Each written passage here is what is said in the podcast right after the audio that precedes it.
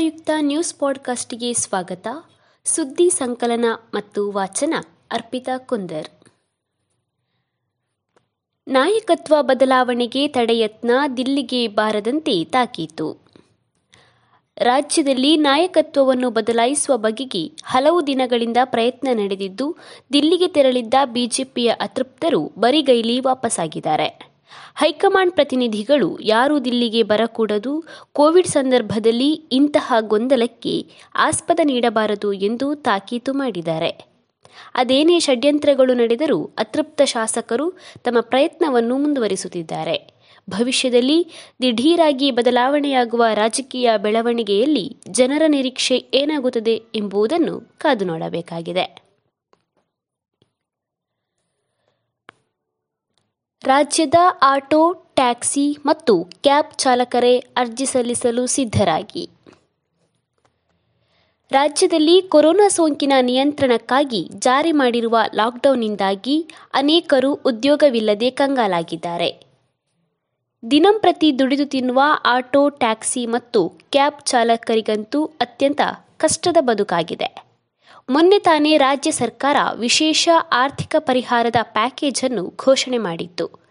ಅದನ್ನು ಪಡೆಯಲು ಅರ್ಹರಾದವರಿಗೆ ಅರ್ಜಿ ಸಲ್ಲಿಕೆಯ ಪ್ರಕ್ರಿಯೆ ಪ್ರಾರಂಭವಾಗಿದೆ. ಸೇವಾ ಸಿಂಧು ಪೋರ್ಟಲ್ನಲ್ಲಿ ಅರ್ಜಿ ಸಲ್ಲಿಸುವಂತೆ ಡಿಸಿಎಂ ಹಾಗೂ ಸಾರಿಗೆ ಸಚಿವ ಲಕ್ಷ್ಮಣ ಸವದಿ ತಿಳಿಸಿದ್ದಾರೆ.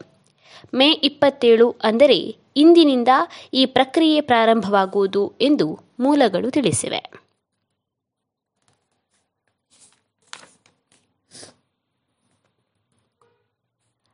ಅಡುಗೆ ಎಣ್ಣೆ ಬೆಲೆಯು ಏರಿಕೆ ಒಂದು ಕೆಜಿಗೆ ನೂರ ಮೂವತ್ತೊಂದು ರೂಪಾಯಿ. ಪ್ರತಿಯೊಬ್ಬರೂ ಅಡುಗೆ ಮನೆಯಲ್ಲಿ ದಿನನಿತ್ಯ ಬಳಸುವ ಪದಾರ್ಥಗಳಲ್ಲಿ ಅಡುಗೆ ಎಣ್ಣೆಯಂತೂ ಮಹತ್ತರ ಪಾತ್ರ ವಹಿಸುತ್ತದೆ ಆದರೆ ಇದೀಗ ಇದರ ಬೆಲೆಯೂ ದಿಢೀರನೆ ಏರಿಕೆಯಾಗಿದೆ. ಪ್ರತಿ ಕೆಜಿ ಫಾರ್ಮ್ ಆಯಿಲಿಗೆ ನೂರ ಮೂವತ್ತೊಂದು ರೂಪಾಯಿ ಆಗಿದೆ.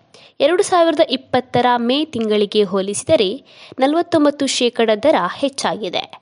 ಅಷ್ಟೇ ಅಲ್ಲದೆ ಇತರ ಖಾದ್ಯ ತೈಲಗಳಾದ ನೆಲಗಡಲೆ, ವನಸ್ಪತಿ, ಸೂರ್ಯಕಾಂತಿ ಎಣ್ಣೆಗೂ ಬೆಲೆ ಏರಿಕೆಯಾಗಿದೆ.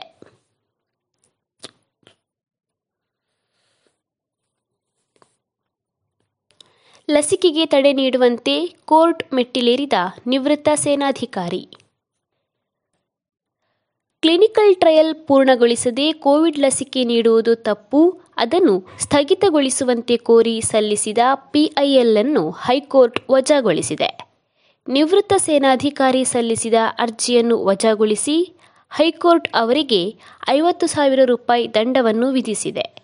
ಈ ಅರ್ಜಿ ಸಾರ್ವಜನಿಕ ಹಿತಾಸಕ್ತಿಯಿಂದ ಕೂಡಿಲ್ಲ ಎಂದು ಅಭಿಪ್ರಾಯಪಟ್ಟ ನ್ಯಾಯಾಲಯ ಈಗಿರುವ ಸಂದರ್ಭದಲ್ಲಿ ಲಸಿಕಾ ಪ್ರಕ್ರಿಯೆಗೆ ತಡೆ ನೀಡಲು ಕೋರುವುದು ಸರಿಯಲ್ಲ ಎಂದು ಹೇಳಿದೆ. ಸುದ್ದಿ ಸಂಚಯ ಆಲಿಸಿದ ಎಲ್ಲರಿಗೂ ಧನ್ಯವಾದಗಳು.